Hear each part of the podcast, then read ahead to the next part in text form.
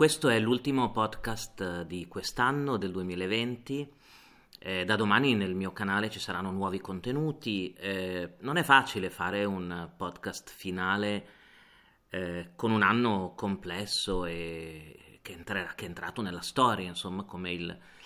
il 2020, anche per le tematiche che hanno correlato il rapporto tra le persone e le tecnologie, perché il Covid e la pandemia ci hanno messo di fronte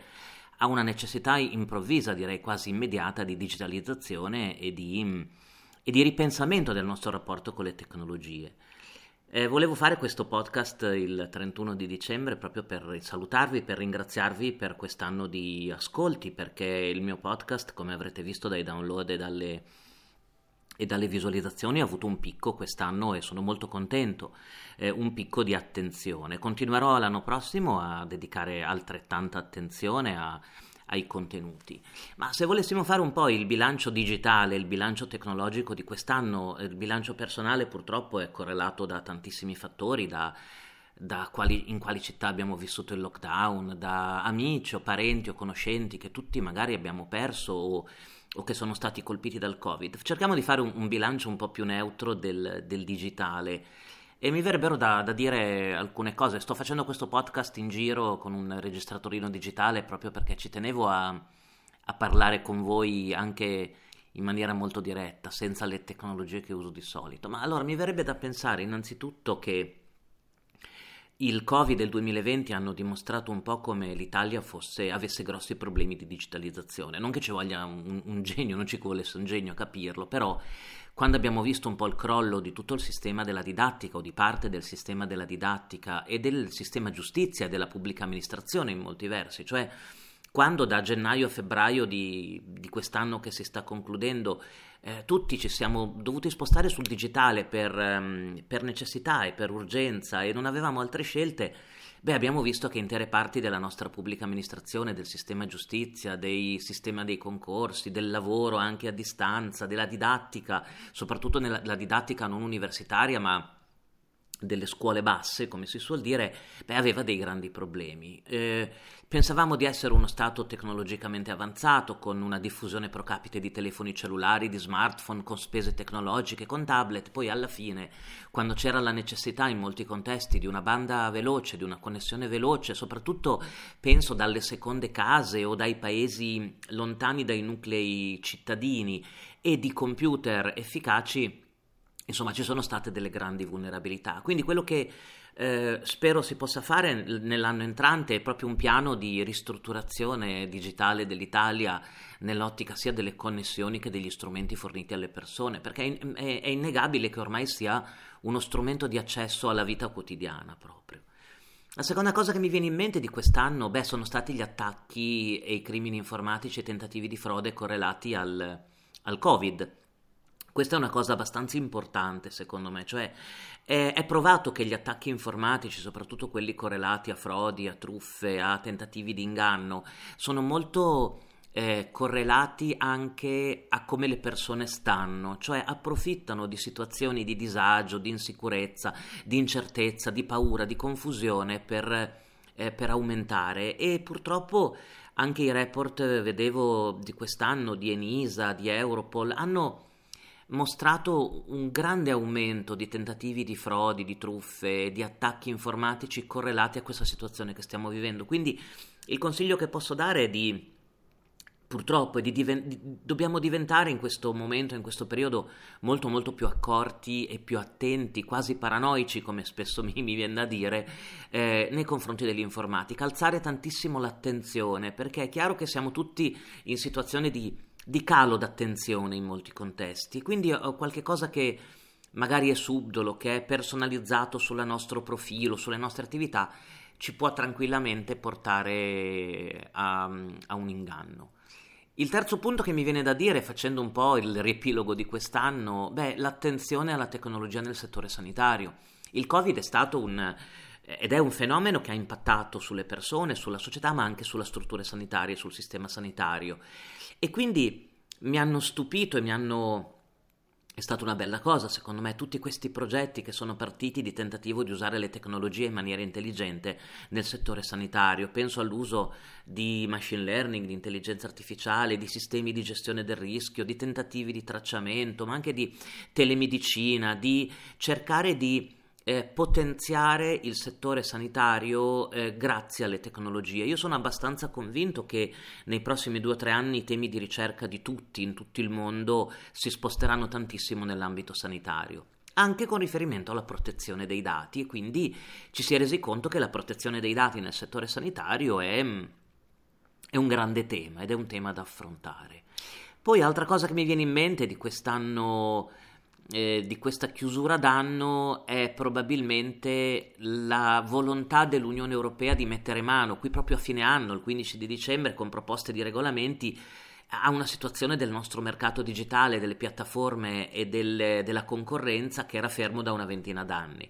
Già la riforma della protezione dei dati ha portato un ottimo, ehm, insomma, una ventata d'aria fresca, poi c'è stato il Covid proprio nel secondo anno di attuazione del regolamento europeo, quindi stiamo ancora aspettando una partenza reale della protezione dei dati, però già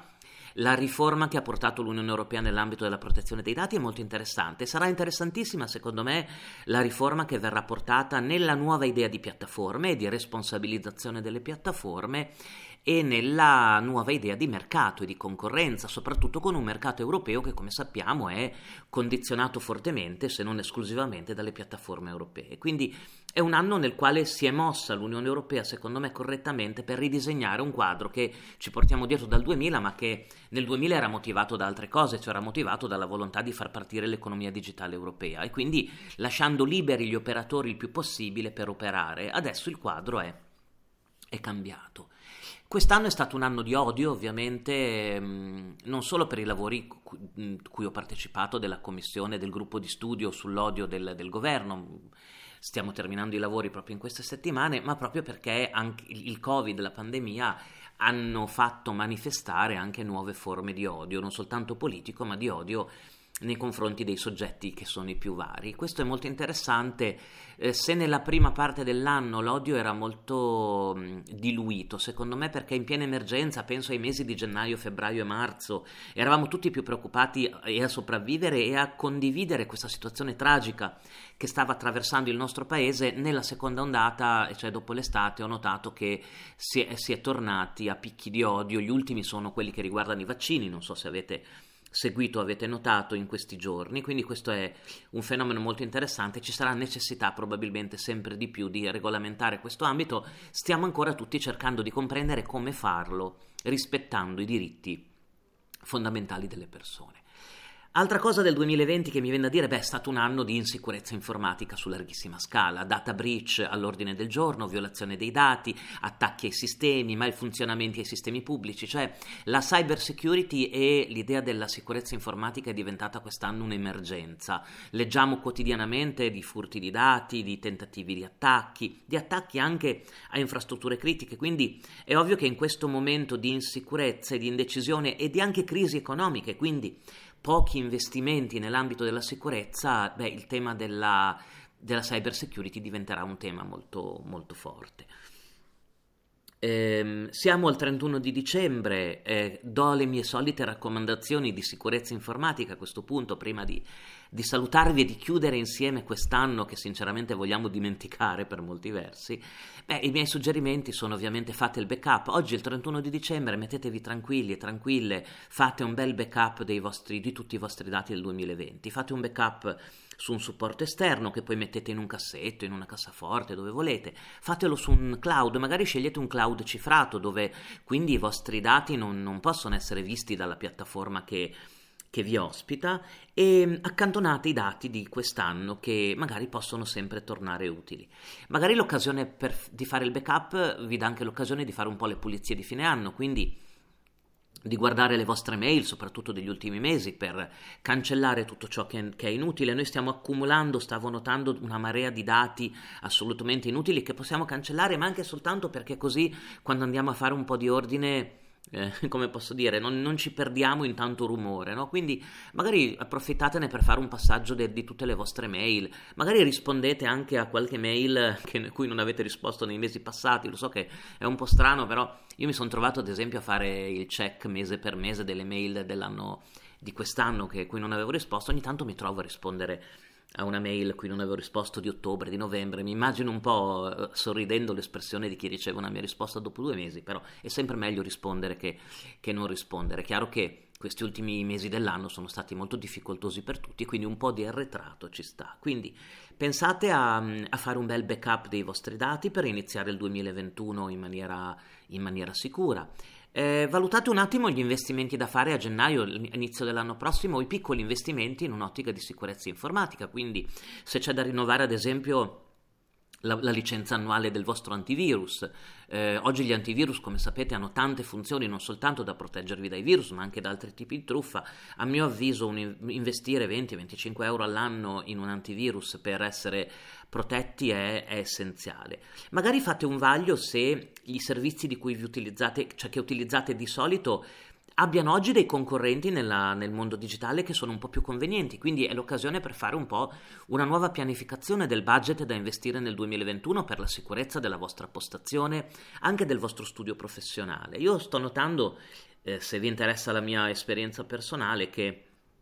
con un investimento al di sotto dei 200 euro all'anno, quindi una quindicina di euro al mese, riesco a, mm, a proteggermi, a proteggere i miei sistemi personali e professionali in maniera abbastanza, eh, abbastanza buona. Eh, investo in un antivirus, ovviamente, investo in un sistema di backup cifrato dove salvare i dati e magari anche in un personal firewall o un sistema di posta elettronica cifrata o certificata. Una volta che un normale professionista, ma anche un normale utente, abbia un buon sistema di doppia autenticazione, un buon sistema di backup, un buon antivirus, un buon cloud eh, dove salvare le informazioni e magari una posta elettronica certificata o cifrata per le comunicazioni un po' più riservate, a mio avviso è è più che sufficiente nel nostro utilizzo personale. Io che, vedevo che utilizzando ehm, eh, servizi anche a pagamento non si spende mai più di un 150-200 euro all'anno, che è secondo me l'investimento corretto per poter vivere nel mondo informatico e nella società digitale in maniera tranquilla. Eh, il 2021 può essere anche l'occasione per eh, valutare se dover cambiare i propri strumenti informatici in vista di un anno che non voglio portare rogna o sfortuna, ma almeno per la prima metà sarà ancora da remoto probabilmente, perché guardando un po' i dati e della terza ondata in arrivo e del, della campagna vaccinale, noi eh, stiamo tutti mettendo un po' in conto, soprattutto qui a Milano, ma anche in altre parti d'Italia, che anche i primi sei mesi del 2021, magari in maniera un po' più lasca, un po' più blanda, però o in maniera alternata, li dovremo fare sia lavorativamente che come didattica online. Quindi può essere l'occasione per valutare se sia il caso di potenziare un po' le, i propri strumenti informatici. Io mi concentrerei più, vi dicevo, sul potenziamento della linea, della banda, cioè della connessione, perché alla fine anche per l'amor di Dio, anche i computer, gli strumenti sono importanti, però quello che manca solitamente è una stabilità della connessione, soprattutto quando sono più, più familiari collegati contemporaneamente. Quindi, Mettiamoci alle spalle questo 2020, ci tenevo a, a, farvi questo podcast anche se al volo per, per sentirvi, facciamo un po' di, di, vaglio di quello che abbiamo fatto quest'anno anche in un'ottica di eh, rapporti con il digitale. Facciamo un bel backup di tutti i dati, lo mettiamo da parte, quei dati ci sono e non li perderemo mai. Puliamo un po' i computer per il 2021, li alleggeriamo, rinnoviamo un po' i servizi per noi importanti e speriamo che il 2021 ci, eh, ci porti tante tante soddisfazioni e soprattutto che sia migliore del, del 2020. Dichiaro quindi con questo mio ultimo podcast dell'anno ufficialmente chiuso il 2020. Già da domani sul mio canale troverete dei contenuti nuovi e quindi eh, che dire, sono davvero contento e felice del riscontro che sta avendo questo podcast. Vi vi vorrei salutare tutte e tutti uno a uno, ma non, non è possibile. Eh, vi garantisco che l'anno prossimo ci saranno ancora più contenuti di maggiore qualità e ancora più innovativi. Un abbraccio e buona fine d'anno e ci sentiamo domani con l'anno nuovo. Grazie a tutti e grazie a tutte.